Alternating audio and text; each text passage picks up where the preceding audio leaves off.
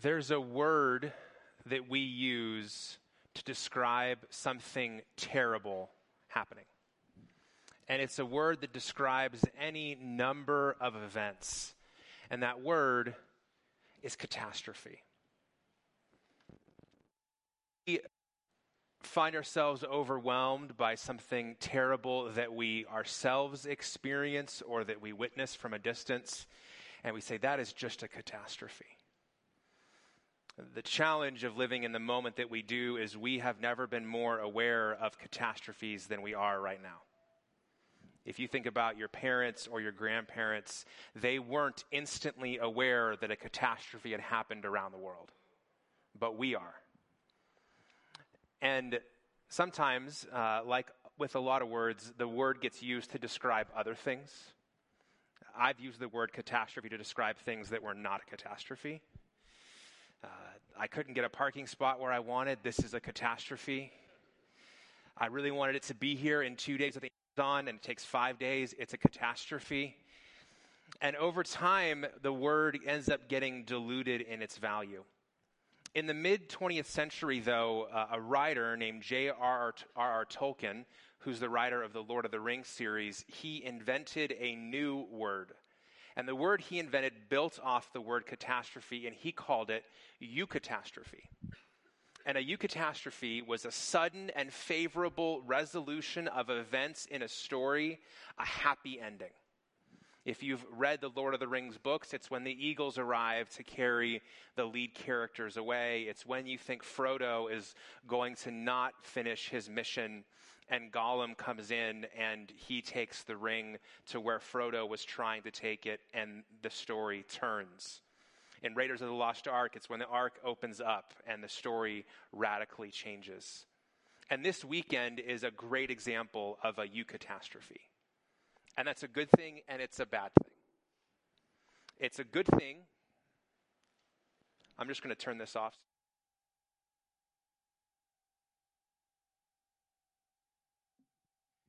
It's a good thing because we just sang about how good it is. It's a bad thing because so often what happens is we want to jump to the rest of the story. And so, my challenge for you tonight is this as best you can, I want to encourage you to stay where your feet are in this story. I know that we all know what's going to happen on Sunday in the story.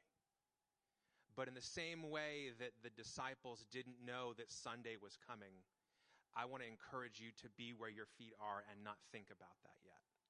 And so tonight, as we go throughout the service, and we'll talk more about the rest of the end, I just want to encourage you to stay here and be where your feet are.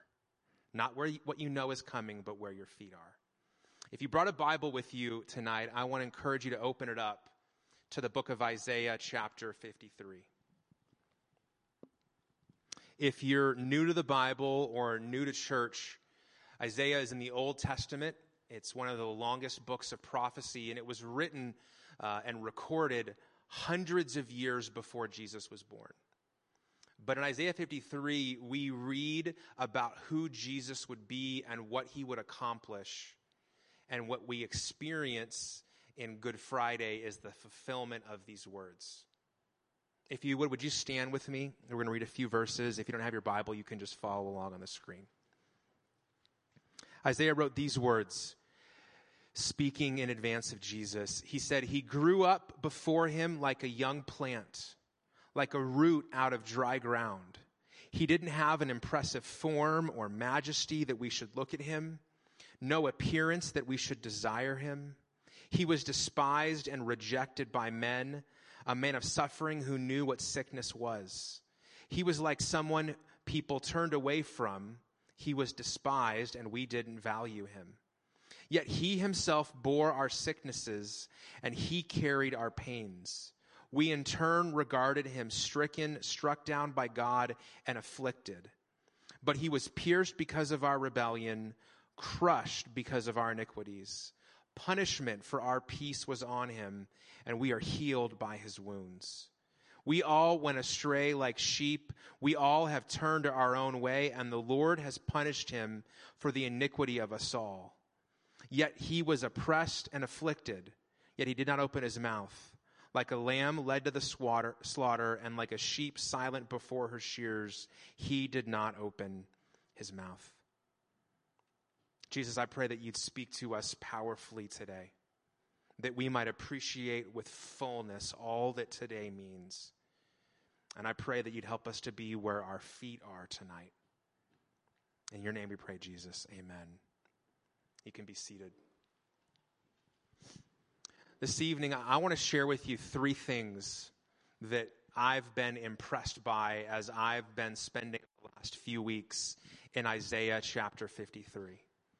And the first one is, is more an inference from the text and an experience from life than it is written there. But it's this that our sin creates wounds that impact us and others. Our sin creates wounds that impact us and others. You don't have to be a follower of Jesus. You don't have to be a believer in the Bible to recognize this reality that our choices have concentric impacts, and what we choose and what we do doesn't just impact us. This passage is really all about our sin and what our sin meant for Jesus. But before we get to Jesus, I think it's important for us to talk about ourselves were any of you on a sports team growing up? Raise your hand. You played a sport, you played a competition. Yeah, I loved being on a team.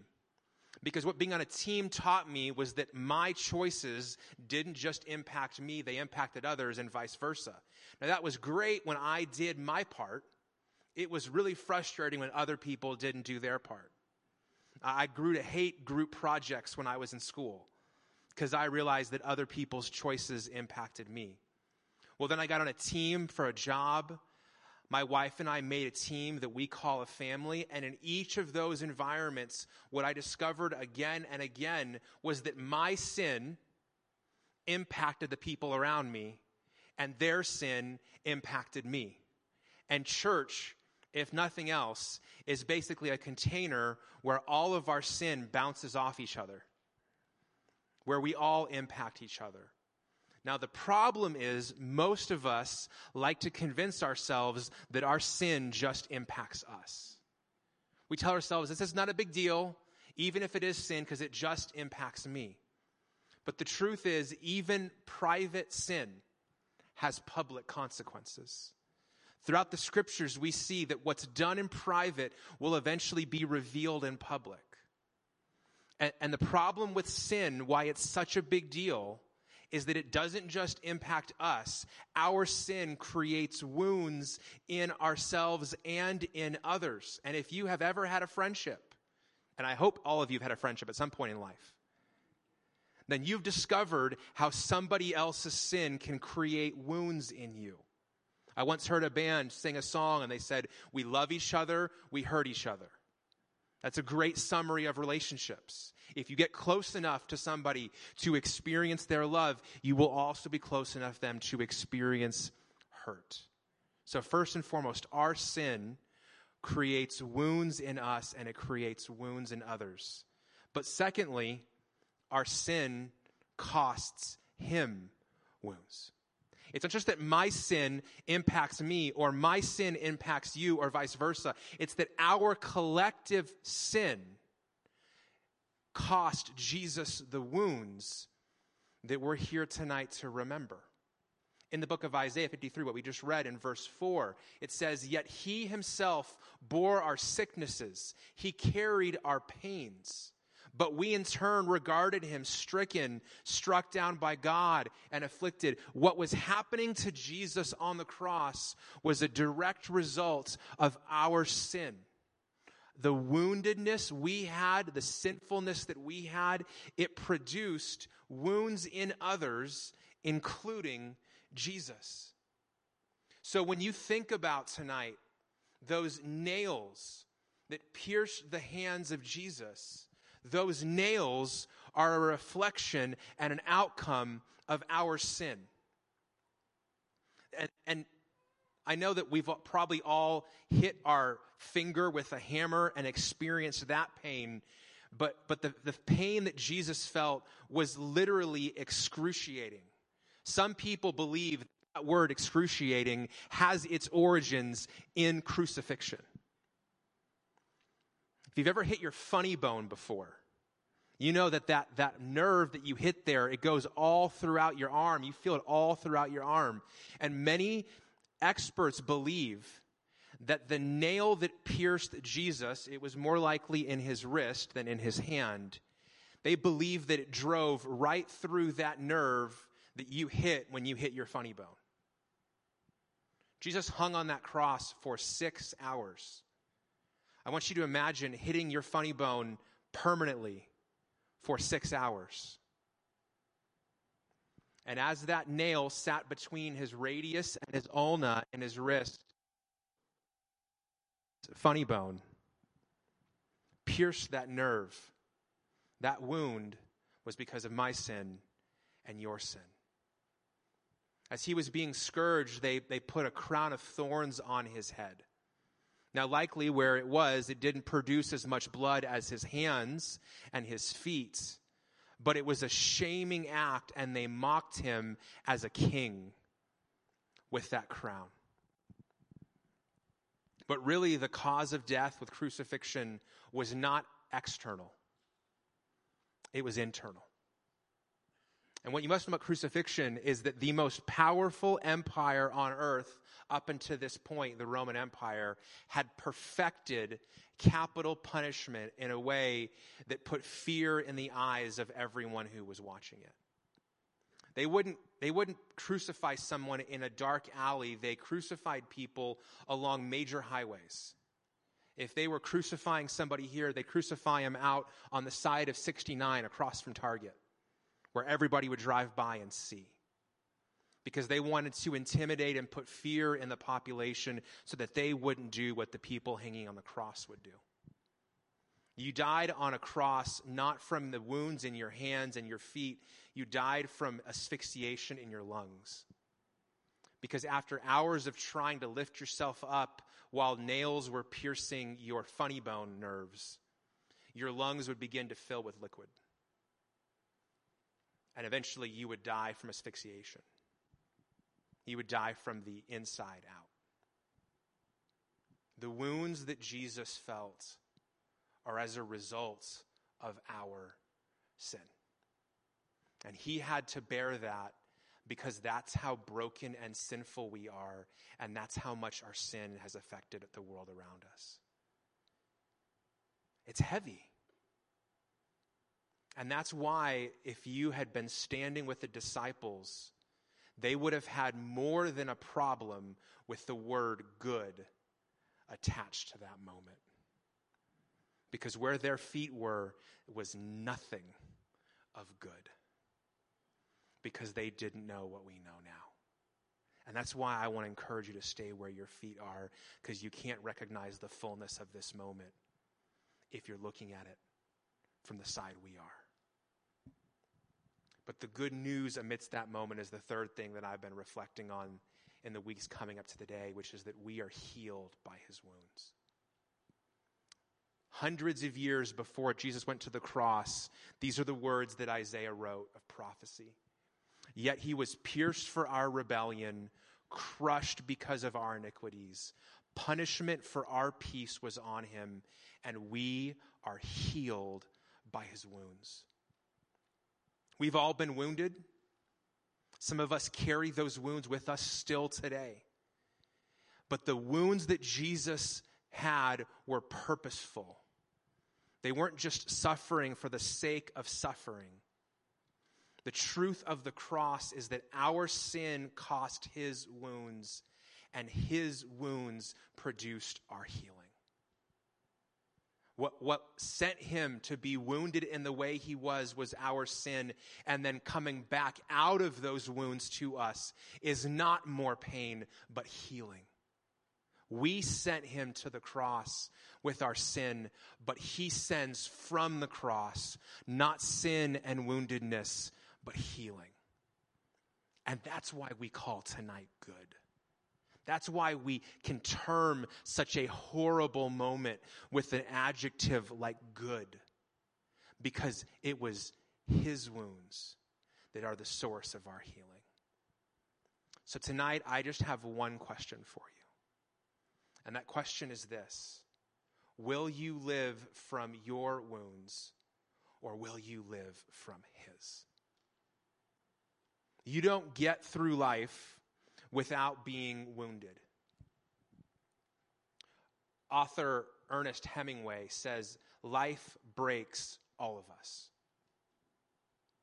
And all of us eventually find ourselves wounded by the sins of others. The problem is, some of us live from those wounds. Some of us have been living for years out of the wounds of somebody who's close to us a family member, a friend, a teacher, a neighbor. Something somebody said to us or did to us, something we did that we can't forgive ourselves for or get beyond. And the question is are you going to live out of those wounds? Or are you going to live out of his wounds and the healing that comes through it? Because if you live out of your wounds, you'll never experience healing. You'll just continue to pass on your wounds to other people. What I've found is that if I don't experience healing in my wounds, I end up wounding other people. As the old cliche goes, hurt people hurt people. But the beauty of the cross is that wounded people who are healed by his wounds can then be sent into the world as wounded healers who point people to healing. So when you walked in tonight, you got a little card. It looks and it says mind on it. We're having some microphone difficulties today. I'm just going to eat the mic tonight, Steve. It's my battery. Is that better? Ooh. My voice is not that deep. If you have this card, what I want you to do is turn it around to the back where it's blank. And I want you to think about this question What wound in you needs his healing tonight? What wound have you been carrying that's a result of your sin or someone else's sin. If Isaiah 53 is true, where it says we are healed by his wounds, then I want to get real specific tonight. I want to encourage you to name that wound. You're not going to show this to anybody. Nobody else is going to see this. But I just want you to name and identify that. So if you got a pen when you walked in, I'd encourage you to write this down. I'm going to pray, and then Jake is going to lead us in a song that we're just going to ask you to sit and reflect and listen to. Jesus, we thank you that you don't leave us in our wounds. We thank you that you don't leave us to carry on our wounds into the lives of others. We thank you that we're not destined to live out of the wounds that we have done to ourselves or that others have done to us as a result of sin. We thank you for the good news of Good Friday that we are healed by your wounds. But Jesus, we need to bring those wounds to you. We need to stop trying to heal ourselves. We need to stop running from that wound or denying that it exists. So I pray tonight that we might experience your deep love and deep healing in the place within us that has been hurt because of our own sin or someone else's. I pray that we would trust you enough to open up that part of our heart to you, to allow you in do what only you can do. We pray that we might recognize tonight just how much you love us by just how much you've done for us.